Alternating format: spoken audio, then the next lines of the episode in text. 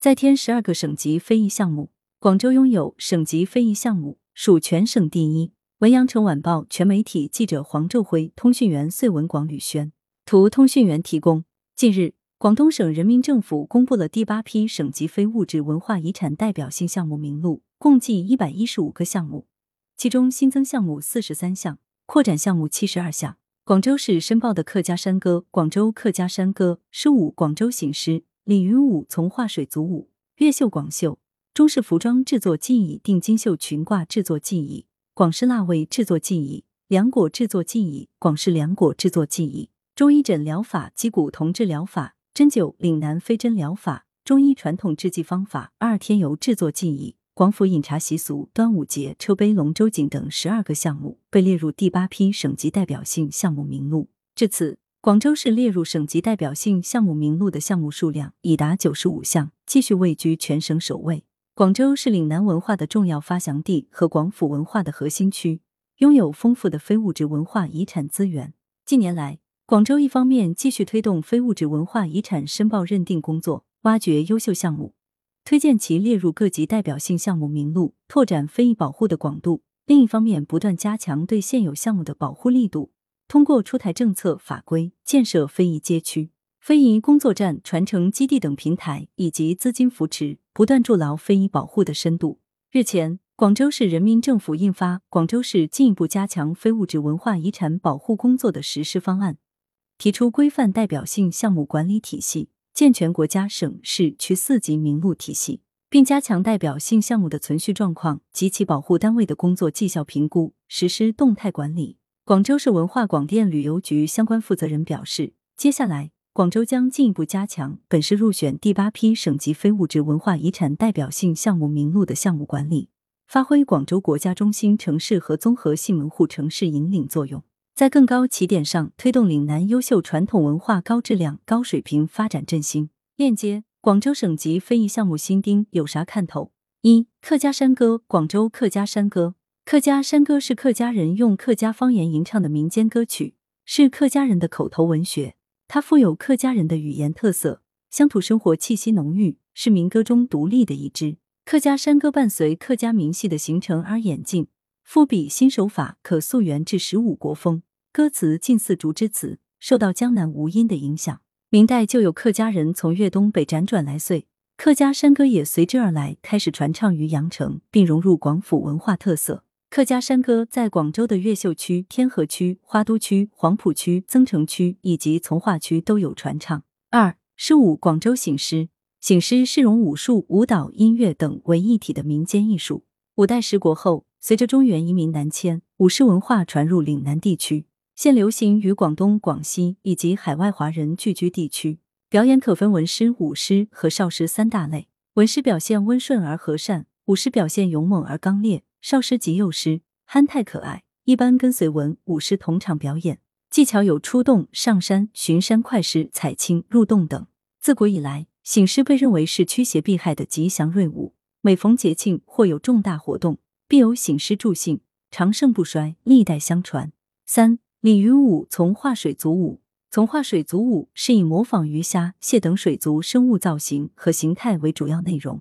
旨在祈求风调雨顺、五谷丰登的民间舞蹈，主要流传于从化区温泉镇草堂社，是从化流传最广的民间舞蹈。起源于清朝乾隆年间，至今已有两百余年的历史，深受当地村民喜爱。草堂社因多处地方辟有水塘，周围长满丰美的水草。草堂社的地貌又恰似一条鲤鱼状，当地村民就有表演以鱼虾蟹为主体的水族舞队伍，逐渐形成了这一极具特色的民间舞蹈。水族舞色彩丰富，形式多样，以往常被邻村相邀做祈求喜庆吉利、福运到来的活动，现作为群众性文娱活动，常于春节、元宵节及庆祝集会组队表演。水族舞流传坊间两百余年。有较高的历史价值、人文价值和艺术欣赏价值，深受人民喜爱。四一越绣广绣，广绣只流传于广州及周边地区的民间刺绣工艺，为四大名绣之一。唐人苏鄂的《都阳杂编》记载，南海少女卢梅娘工巧无比，能于尺卷绣《法华经》七卷，是目前所见最早关于广绣的文献记载。明清以来，随着广州国际贸易地位的上升，广绣制品大量外销。广绣品种齐全，按刺绣材料分，主要有真丝绒绣、金银线绣、线绣和珠绣四类。广绣针法多变，针布均匀，能巧妙运用针法丝理表现物象的肌理，讲究刺绣的针法技术，题材广泛，尤其擅长表现岭南风物，如荔枝、红棉、白鸟等，色彩丰富，构图饱满，装饰性强。五。中式服装制作技艺，定金绣裙褂制作技艺。定金绣裙褂制作技艺是运用定金绣的各种技法，在整体设计中刺绣成绣片，再通过剪裁、缝制等工艺，将绣片手工拼接制成婚嫁裙褂的技艺。明正德年间，广州已有用定金绣制作衣裙。清代逐步由宫廷贡品转向民间婚嫁裙褂。定金绣裙褂制作技艺包括定金绣和裙褂制作两部分。定金绣是广绣的独特绣法。以金银线为主，铺或叠在真丝红色绸缎上，后用不同色彩的绣线把金银线定牢，以此表现物象的色彩明暗及其特点。针法包含平绣、绕绣、凸绣为主的七类六十多种。整套裙褂一般由九幅不同部位的绣片组成，构图题材多样，多以龙凤为主，衬以石榴花、祥云、鲤鱼等吉祥图案，蕴含着长辈对晚辈婚姻及未来生活的美好祝福。六。广式腊味制作技艺，广式腊味特指发源于广州地区的腊味，其制作技艺是经严格选材、调味、腌制、生晒、风干等工序，制成具有浓郁广府口味的腊制肉食品。广式腊味选料上乘，工艺精湛，以外形美观、色泽光润、香醇芳厚、味鲜可口、耐于储存的特点而深受大众喜爱。广式腊味制作工艺严格，猪肉选料只用后腿肉和肥膘肉，酒选用纯正的玫瑰露酒。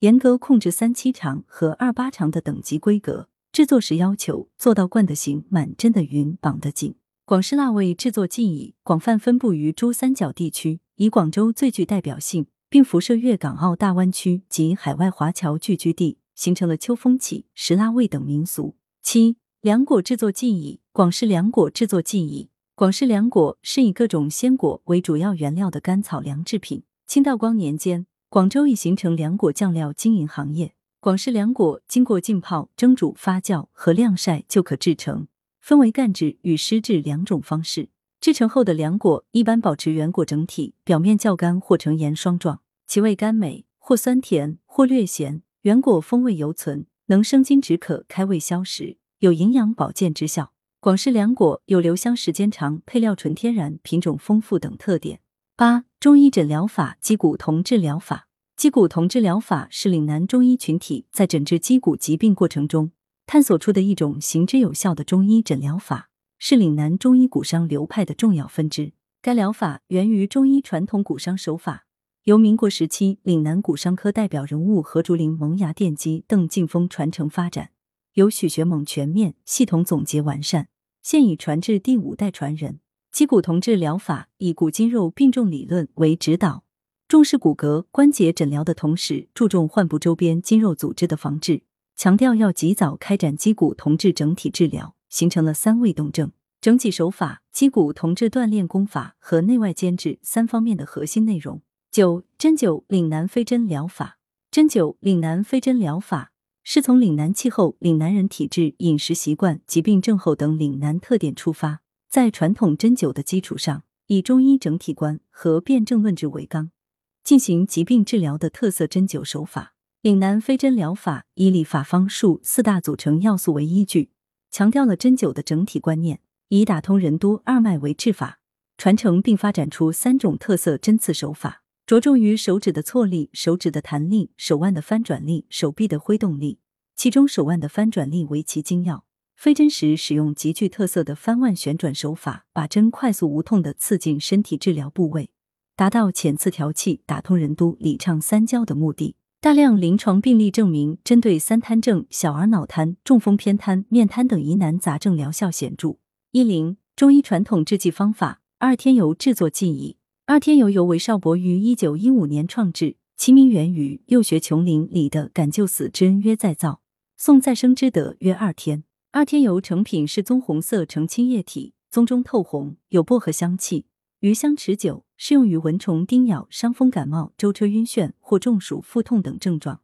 具有消肿止痒、提神醒脑、祛湿止痛等功用。白云山新曲二天油在保留岭南黑油古法炮制的基础上，通过制定二天油质量标准、更新制备工艺等措施，保证黑油古法工艺过程及其效用的最大还原，整体提升了产品质量水平，体现了传统中药工艺与现代技术的有效结合。一一、广府饮茶习俗。广府饮茶习俗是指产生、发展并流行于广府地区。并辐射珠江三角洲、港澳地区和海外广府文化区的一系列以饮早茶为核心的生活习俗。随着清咸丰同治年间现代茶楼前身一里馆、二里馆的出现，广府饮茶习俗渐成风气。人们上茶楼饮茶，开以点心，丰则美点香膏，简则一盅两件。目前广府饮茶习俗依旧兴盛，有名的茶楼有广州酒家、泮溪酒家、陶陶居、莲香楼等，茶点品种已达上千种。此外，还形成问味点茶、斟茶礼节、